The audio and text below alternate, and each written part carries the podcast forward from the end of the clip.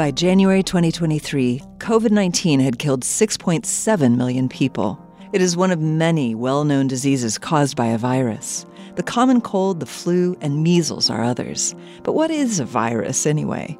19th century doctors discovered that some diseases are spread by tiny particles smaller than any bacterium. The particles, viruses, are too small to see with an ordinary microscope.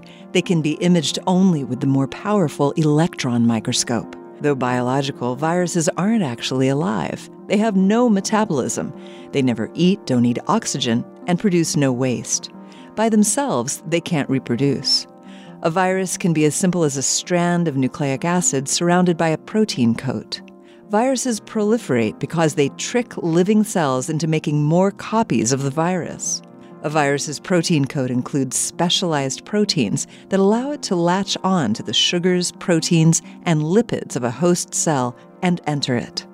Ordinarily, DNA contains the cell's own instructions for making the proteins it needs to live. But a virus genome instead contains instructions for making copies of the virus. It commandeers the cell's living machinery to make more viruses. The new viruses spread to other cells, repeating the process. The side effects of this process can make the host organism sick. Living things have multiple means of protecting themselves against viruses. Among them, the immune system has specialized cells that detect, swallow, and destroy viruses based on substances in their protein coat. A vaccine works by exposing the immune system to these substances, teaching it to recognize the virus so immune cells are ready to attack when it arrives. This moment of science comes from Indiana University with production support from the Office of the Provost. I'm Yael Ksander.